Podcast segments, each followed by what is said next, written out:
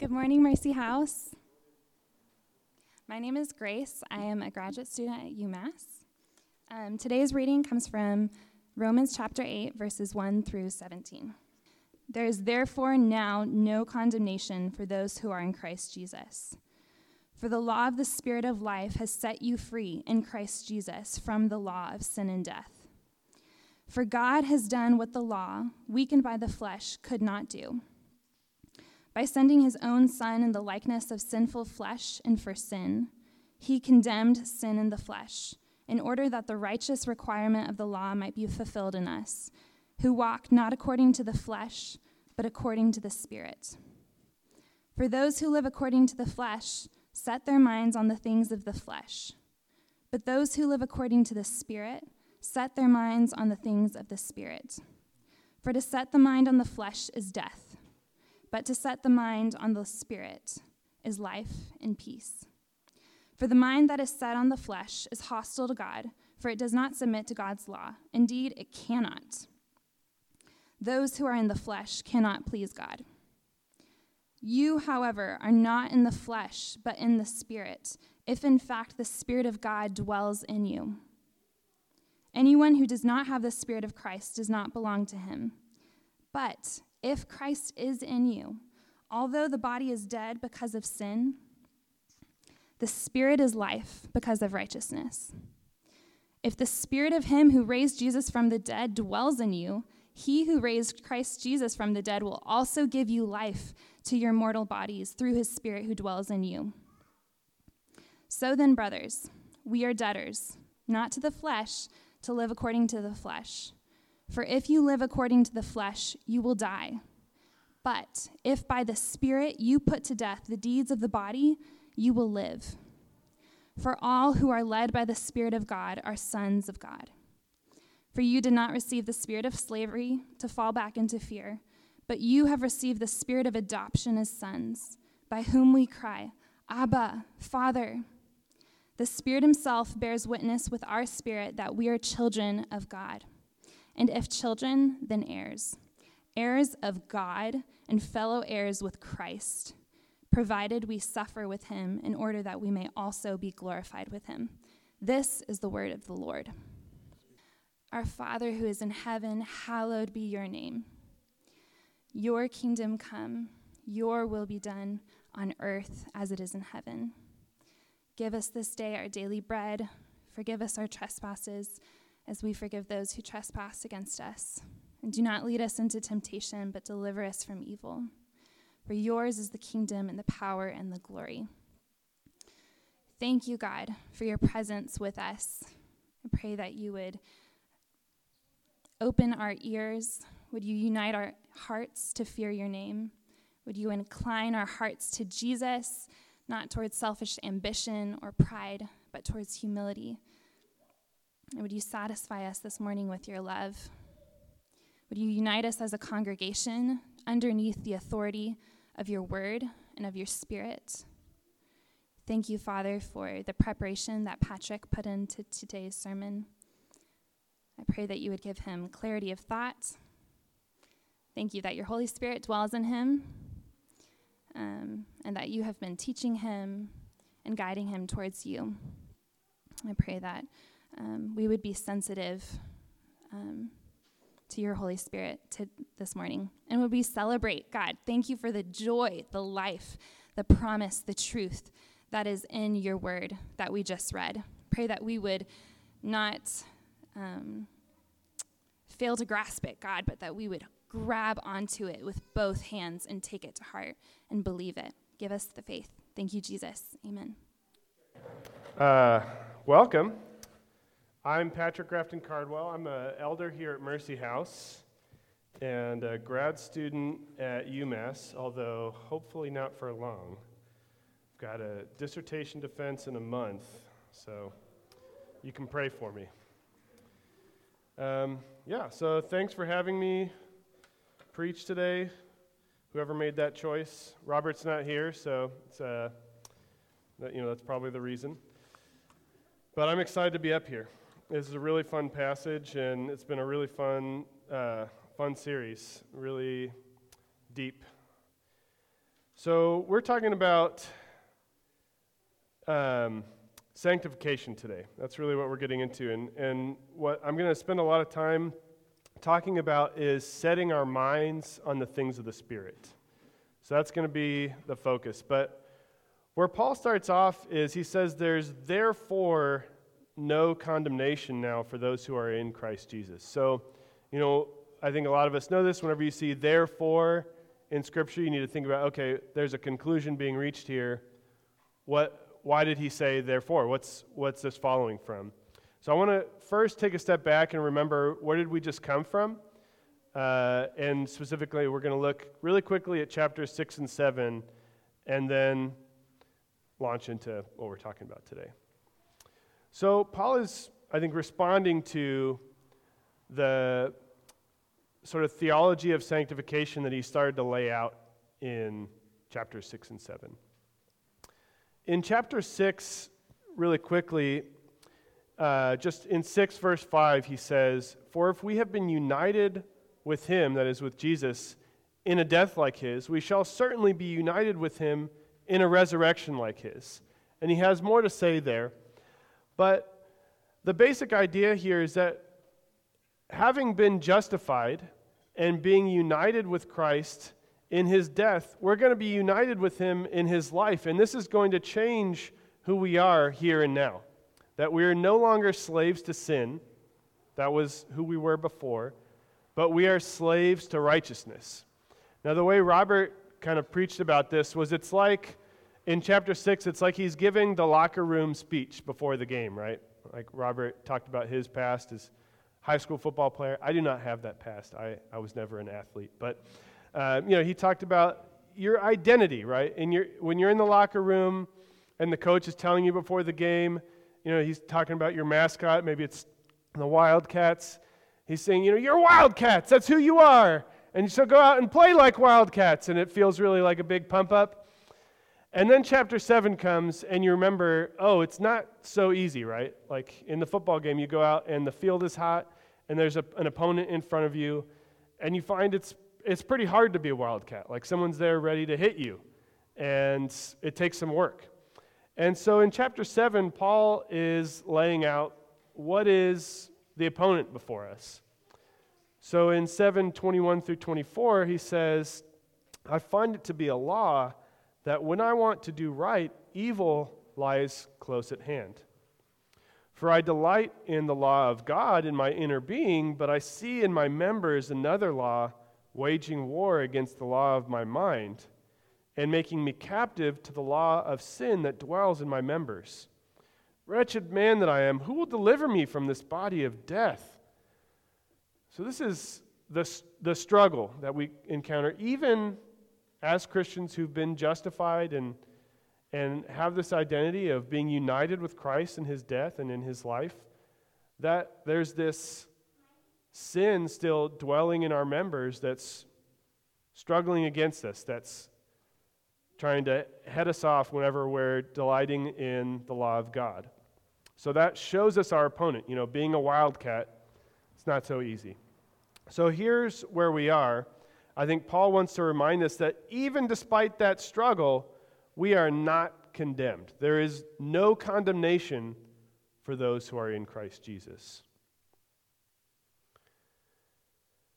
Okay, so where is that hope coming from? I mean, this, you know, body of death language sounds pretty drastic, right? Like, well, I think actually it could be helpful to take a step looking backwards first, and to show that Paul has actually already told us where this hope comes from.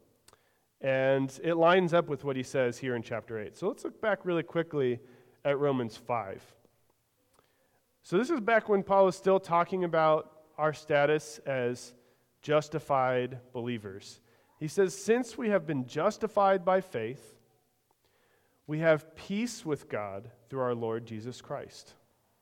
So we spent a lot of time walking through this in the beginning of this semester. If you weren't here for some of those sermons, I would totally recommend that you go back and listen to some of those, or talk to me or somebody else who was here for those. But he says, "Since we have been justified by faith, we have peace with God. Through him, we have also obtained access by faith into this grace in which we stand. And we rejoice in hope of the glory of God. Not only that, but we rejoice in our sufferings, knowing that suffering produces endurance, and endurance produces character, and character produces hope. And hope does not put us to shame, because God's love has been poured into our hearts through the Holy Spirit who has been given to us. So there are two big ideas, I think, to hold on to from this passage about hope that we're going to also see in the passage that we read today. One is that hope comes through suffering with endurance. He says, right, that suffering produces endurance, endurance produces character, character produces hope. So if you want hope, actually, part of the way to get it is to suffer. And we'll think a little bit, I'm actually going to put off talking about that till the end, but that's something I want to mark right now. The other thing is that hope makes sense because we have the Spirit. Sometimes you might think hope is a foolish thing, right? That, hope doesn't have a basis, or that maybe the worry for people who have hope is that it has no foundation. That, yeah, you can have hope, but how do you know that your hope is going to be fulfilled? Well, he says right here, hope does not put us to shame. That is, hope, we can be sure that our hope will be fulfilled because God's love has been poured into our hearts through the Holy Spirit who has been given to us. So what is the assurance of our hope? It's the Spirit that has been given to us. So that's what I want to spend some time thinking about first. This idea that hope makes sense, or hope will not put us to shame because we have the Spirit. So I think in the beginning of this passage in chapter 8, Paul's laying out a vision of what it looks like for someone to live a hopeful life because they have the Spirit. And going back to that locker room kind of analogy, someone who's, a football player, They got the pregame speech, they're a Wildcat, then they went out and they got beat up in the first half. We can imagine now the halftime speech, right? Like, you go back into the locker room, and Paul's reminding them, yeah, there's an opponent, and that opponent is hard, but here's how to go out and actually go beat that opponent. Here's the tool that you have on your side. I don't know what the analogy of the Holy Spirit is in football. I'm running a little bit short there, but we have a tool to beat our opponent, right? It's the Holy Spirit. So even though the opponent is tough, here's Paul saying, here's the game plan for the second half. It's walking in the Spirit. So let's read that verses 2-4 right here. He says, "For the law of the Spirit of life has set you free in Christ Jesus from the law of sin and death. For God has done what the law, weakened by the flesh, could not do. By sending his own Son in the likeness of sinful flesh, and for sin, he condemned sin in the flesh." He beat your opponent in order that the righteous requirement of the law might be fulfilled in us, who walk not according to the flesh, but according to the Spirit. Okay, so Paul has already talked a lot about how we had the law really as a teacher to show us our sin and to show us what righteousness was and to show us, the big gap between those things. But we don't need that anymore, he's saying right here. God has done what the law, weakened by the flesh, couldn't do. It couldn't save us. And it couldn't, what does he say? Fulfill the righteous requirement of the law in us. It could show us what it was, but it couldn't fulfill that in us. But those of us who have accepted God's gift of grace through faith stand before God righteous now. We stand before God having had accomplished in us what the law couldn't do in us, right? So I've been leading one of these disciple maker tracks that Alden just talked about earlier. The one I've been leading is called Classics of Church History, which is, I think, not as exciting sounding a name as maybe we could have come up with. But it is a really exciting group. We get to read old books that were written by Christians centuries ago who were developing early church theology and really struggling with and grappling with, the meaning of what the apostles taught and what it meant to really follow Christ when they were being persecuted, when they were suffering, and trying to find hope in that.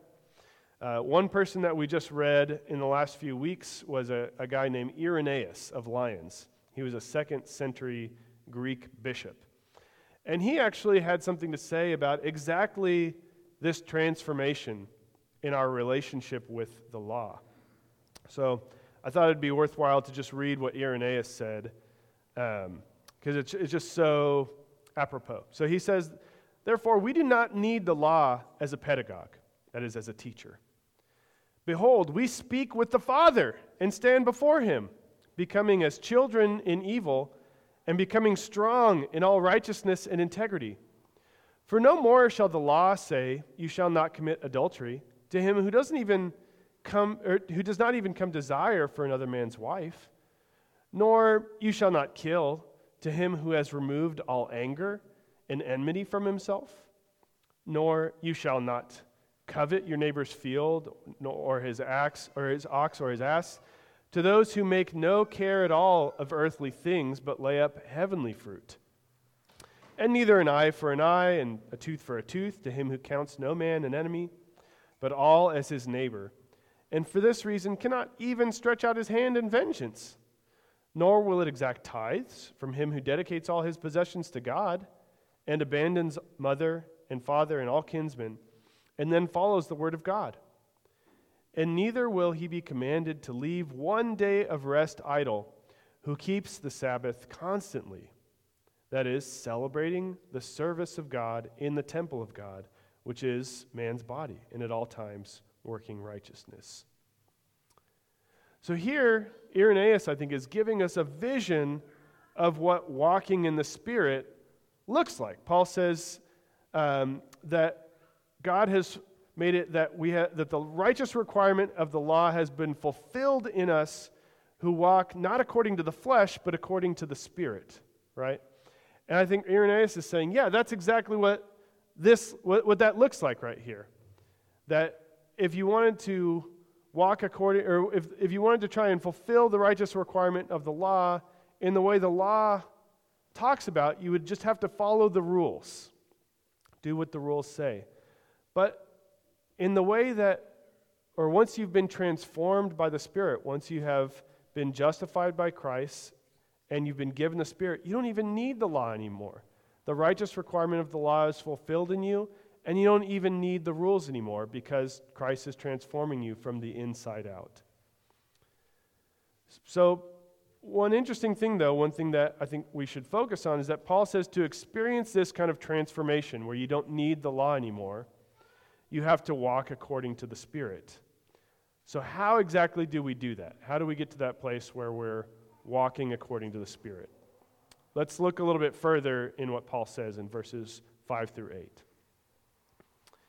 He says, "For those who live according to the flesh set their minds on the things of the flesh. But those who live according to the Spirit set their minds on the things of the Spirit. For to set the mind on the flesh is death, but to set the mind on the Spirit is life and peace. For the mind that is set on the flesh is hostile to God, for it does not submit to God's law. Indeed, it cannot. Those who are in the flesh cannot please God." So it seems like he's saying, if you want to walk according to the Spirit, in that way that Irenaeus is talking about, where you can't even hurt someone because no enmity, you don't even have any enmity or hate in your heart anymore. If you want to get to that point of walking according to the Spirit, you have to set your mind on the things of the Spirit. Okay, well, now we have a new question, right? What does it mean to set your mind on the things of the Spirit? And that's something I want to spend a little bit more time talking about today, kind of camp out here. So at the risk of getting overly academic, I want to talk about the actual word that Paul uses right there when he says, setting our minds on the things of the Spirit, the Greek word. So the word Paul uses to say this is this Greek word, phroneo. So that's the verb. And this word, phroneo, is a way of talking about something with the aim both of understanding, but also of acting. Both of understanding it and also of acting. So we might translate this as instead as saying something like this. Those who live according to the Spirit, mind the Spirit. Similar to something like, you know, if you've ever been to London and you went on the Underground, they say, what's the recording that they always have on there? Mind the gap, right?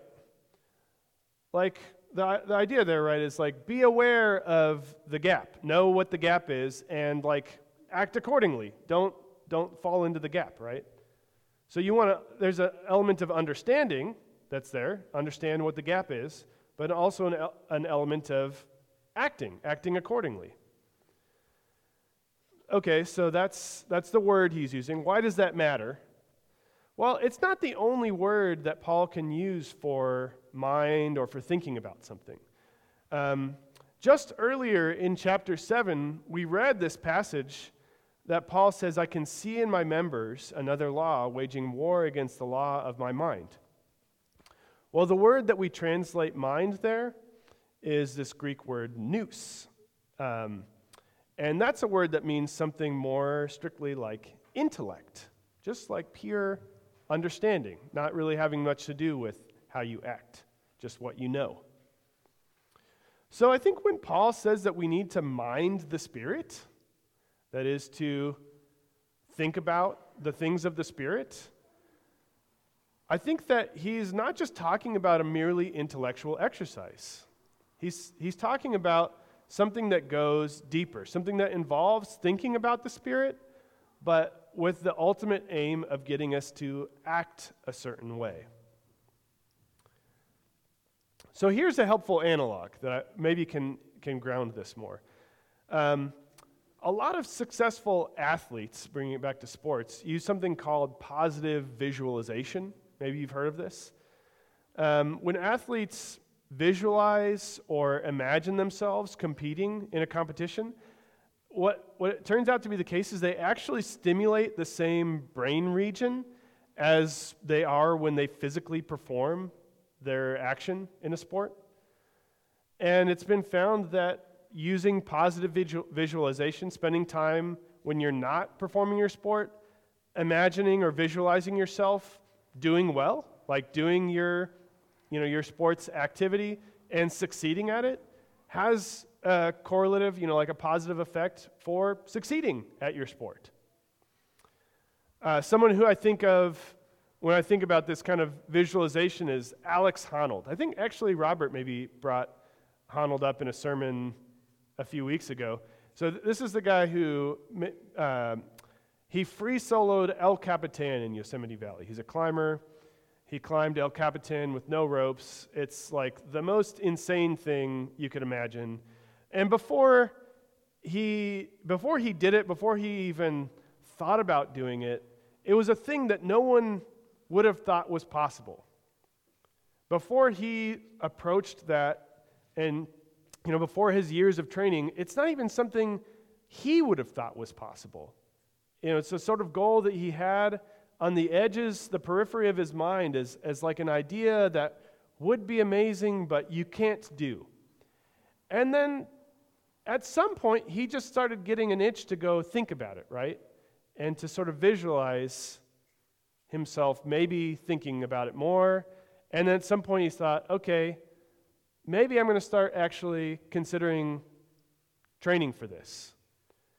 And through a process of really visualizing how would I do it if I was going to do it, and then actually training on the wall, doing some activities that would build up his ability to execute, it became something that was possible for him, right? And then once he actually got on the wall the day he did it, there was no doubt in his mind that it was a thing that could be done.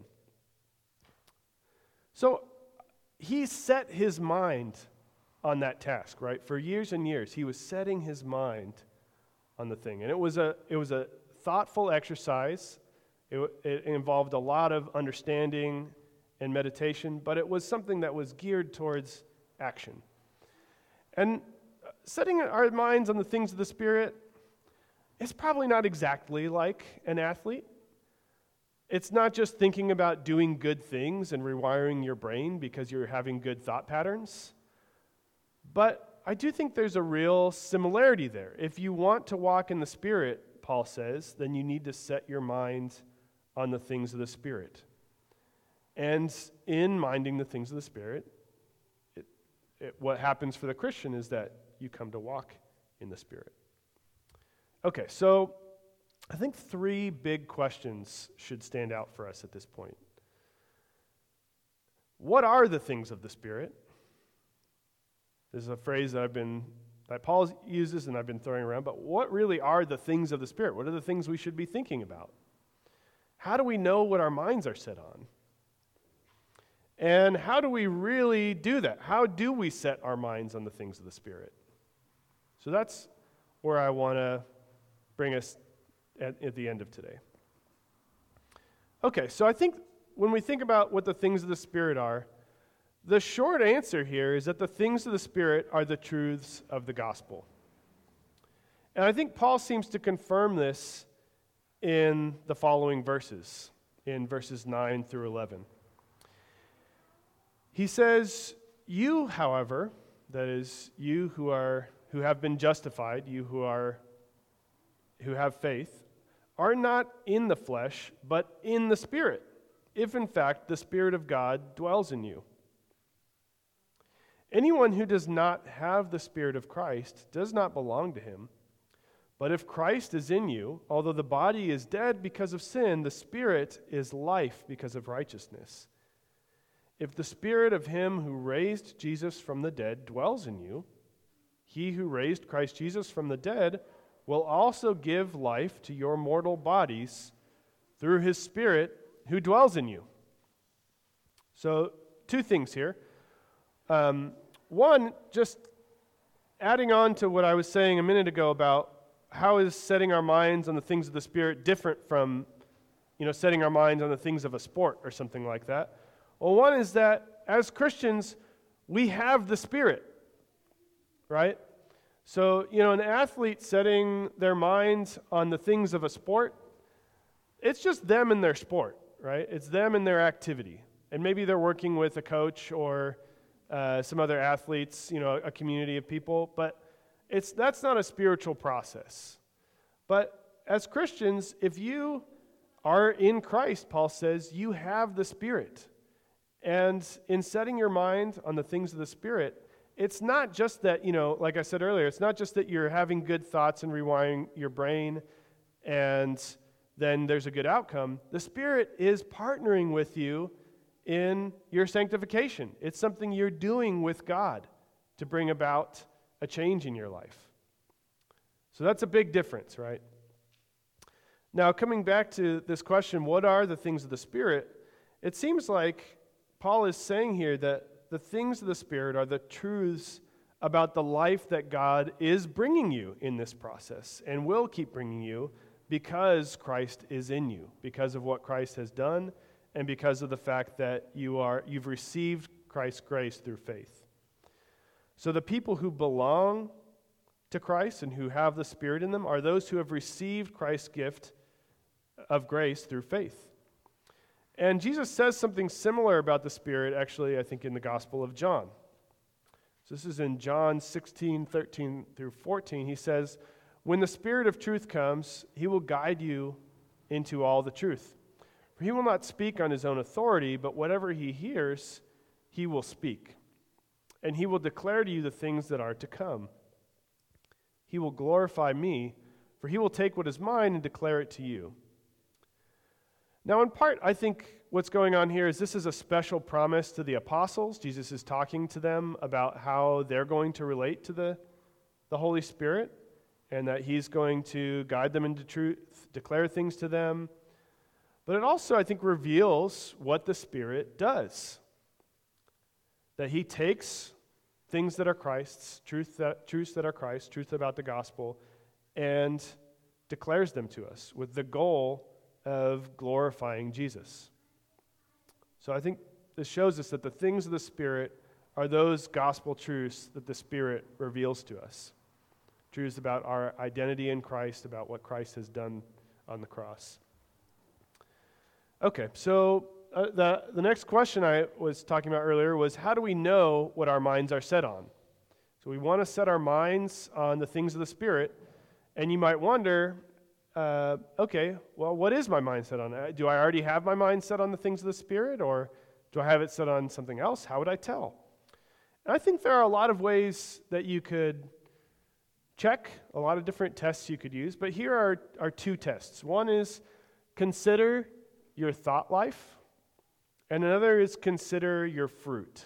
And I'll talk about both of these different tests in order. So here's an experience that we've all had this year, talking about thoughts now.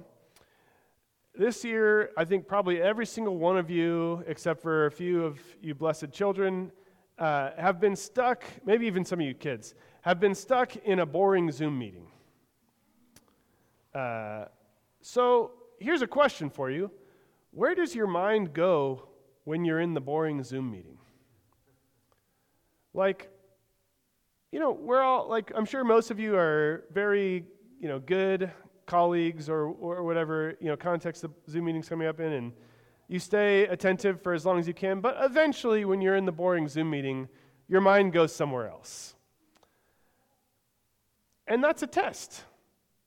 Boredom actually can show us where, like, what our attachment is. Where does your mind first go when you're in the boring Zoom meeting? Maybe for some of you it's daydreaming about your favorite sport, you know, what's my team going to do this week, or a book you're reading.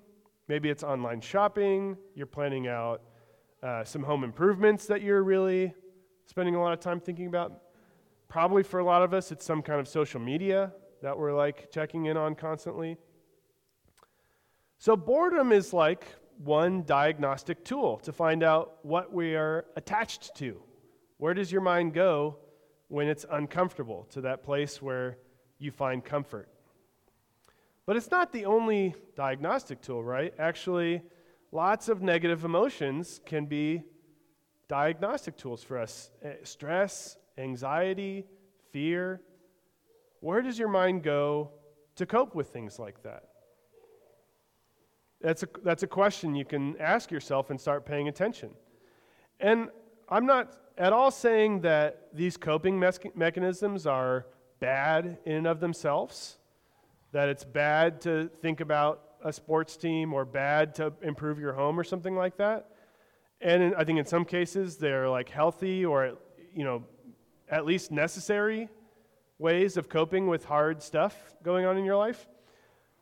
But here's what I think is the point to hold on to, that if you want to fully participate with the Spirit in your sanctification, if you want to walk according to the Spirit, then you need to set your mind on the things of the Spirit. And if at no point in those bored, anxious, stressed, fearful moments does your mind go to the things of the Spirit, then it's going to be hard for you to walk according to the Spirit, right? So this is a diagnostic tool for us to think about. Where does our mind go in those moments? And if it's not ever going to the things of the Spirit, then we might want to think about, okay, how can I maybe pull some of those things out of my life? And maybe I could pray instead. Or maybe when I'm fearful, I could turn to Scripture instead of wherever it is I'm going.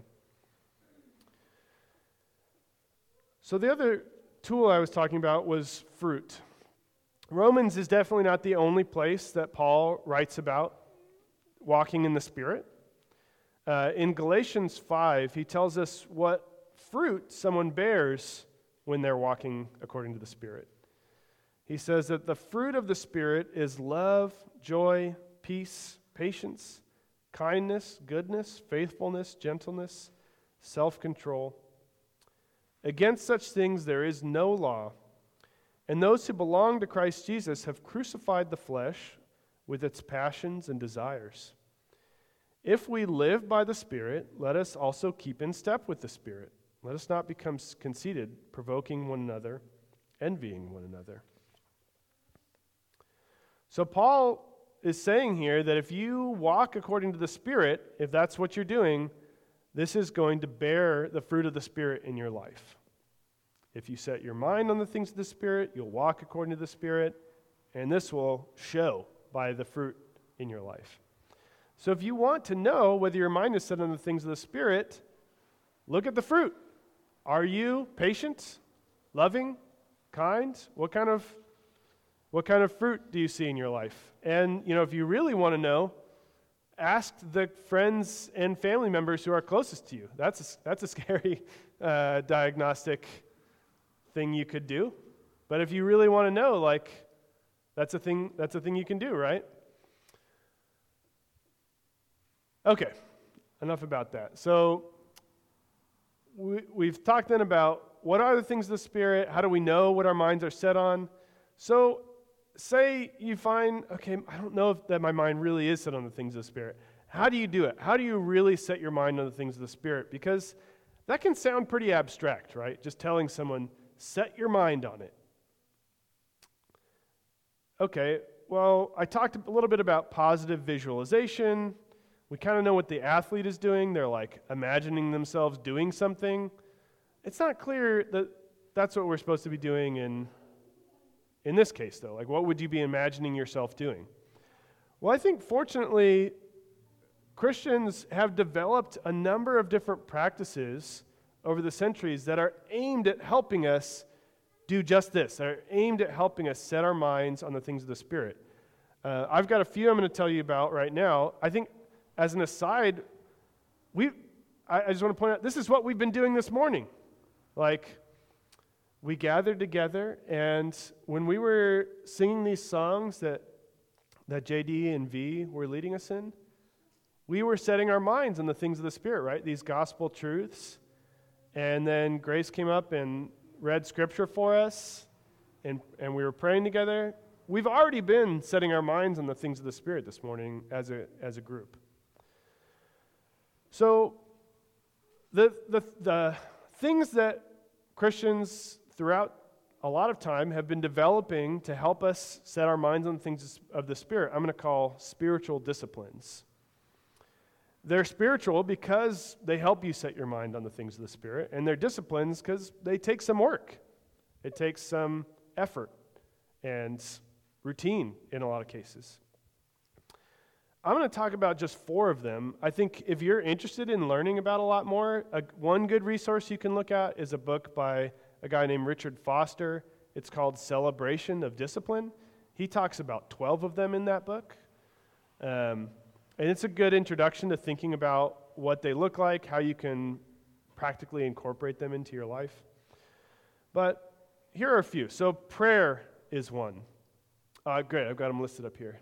Thanks to Megan for getting my slides together.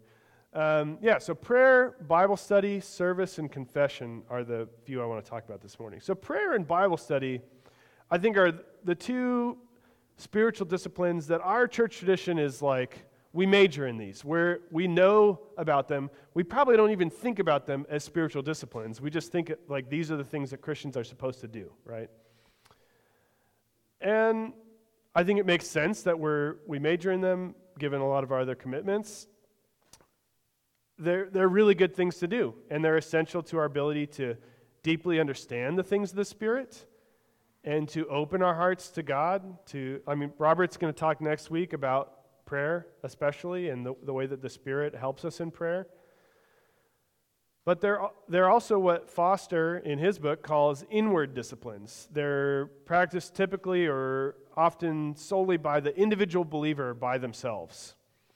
And that's not only the way that spiritual disciplines have to be practiced. So service, another one that I put on there, is a spiritual discipline that can be practiced, the way he puts it is outwardly. So when you serve other people, either by evangelizing or by meeting practical needs in the community, is a really, obvious way to serve other people, by cheerfully giving of money, or by, you know, meeting people's needs who have food insecurity, helping people who need their housing situation moved, or who need furniture, things like that. That's a way actually of rehearsing the gospel, right? Like, we all were met by Christ in the deepest, most dire spiritual need, and Christ served us in becoming human and dying on the cross and resurrecting. Like, that was the deepest and most fundamental service that any of us possibly could have received. And in serving people, we are, if we at least have the right mindset, rehearsing the gospel, that is, the things of the Spirit, in a way that's directed towards other people. So that actually is a spiritual discipline, if you're practicing it in the right way, that can help you set your mind on the things of the Spirit. Confession is another one I wanted to talk about today. This is a spiritual discipline that we can practice as a church body. So obviously this is one that takes humility, and it takes love. It takes really the fruit of the Spirit, and it requires confessing our sins to one another. And this could be cases where we have wronged one another or offended one another. Or it could be a case where you just have some sin that you've been keeping to yourself, and you've been harming yourself, but not, you know, somebody else in the church, and you need to tell somebody about it. I think in either such case, it's a spiritual discipline that also allows us to rehearse the gospel in the context of the family of God. In having come to Christ, received his grace through faith, we repented of our sin, right? That's something that any of you who is a Christian, that's something that you did. You repented of your sin, and you came before the throne and said, I don't want to do this anymore. I want to turn away from that sin, and I want to turn towards you. And we're still in this battle. I mean, that's what we talked about in chapter 7 of Romans, that sin is still our opponent. Well, in confessing our sin to each other, we can rehearse that same repentance that we practiced, you know, in coming into that kingdom.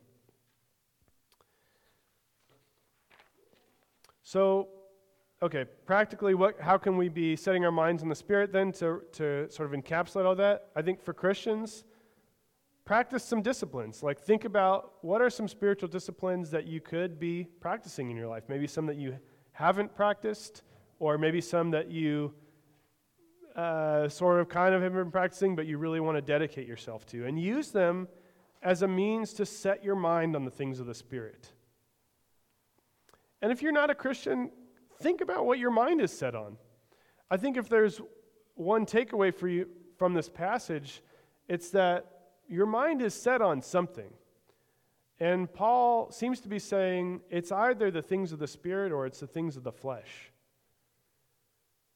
And for him, he says, the things of the flesh are death. So you might think about what that means and what you really want your mind to be set on. And I'd love to talk to you about that, or I think any number of people here would also love to talk to you about it. So Paul finishes out by pointing out something that I was just talking about in the context of confession a minute ago, that we are a family. That everyone who is led by the Spirit of God is what he calls a son of God. I think it's worth, before finishing out, pointing a couple of things out about that term, son of God. So one thing is what Paul himself points out, that it means we are on intimate terms with God. This is something Irenaeus also emphasized in that passage I read earlier, that we ourselves talk to the Father, and we call him Father, right? Paul says we can call out to God, Abba, Father. That Abba is an intimate term, right? It's not, we're not at a distance with God. Because we have the Spirit and because we are sons of God, we have an intimacy with God, the creator of the universe. And one thing I hope is that really transforms our experience of things like spiritual disciplines. That it's not just a task to check off so that you can like level up as a Christian or do the right thing or something like that, but that in entering into times of prayer or service or confession, you experience intimacy with God that really changes the way that feels. I think another thing to point out here, though, is that hopefully points us towards Robert's sermon next week is going all the way back to Genesis. The Old Testament refers to angels in God's heavenly host as sons of God. This is actually like a technical term, sons of God, for the angels and the sort of role that they fill in God's kingdom. And I think Paul here is identifying, he's using that language that describes the servants of God, the angels of God, as his sons, to mark out the positions that we have to look forward to in God's kingdom. And I think that also explains why he uses that, and then he switches to saying that we're children of God, that more generic term, a moment later. I'm not going to try and say a lot about this future glory that Paul is talking about. I'm going to make Robert do all that next week and make him do the hard work there. But I just want to come back to that one point I talked about at the beginning of the sermon, that hope comes through suffering. Paul says that here at the end that we are heirs of God and fellow heirs with Christ, provided we suffer with him, in order that we may also be glorified with him. So our hope, and hope is a future-directed attitude, right? It's about something that's going to happen. Our hope in setting our minds on the things of the Spirit, the hope that we have as we're doing that, is in thinking back on what Jesus did on the cross. That's where it comes from, in thinking about Jesus' suffering. And the hope is that we'll become more like Jesus, the one who suffered for us. So we have a hope of a future glory, but the future glory that was purchased for us was purchased through suffering. And it comes for us through our own suffering now. So I hope today that we can set our minds on Christ. I hope that we understand how to do that, and that we can help each other do that. And that comes with the knowledge that in doing so, we're going to become more like Jesus, and that the benefit is not only in this life, but in the life to come as well, in the life of the resurrection as well. All right, let's pray.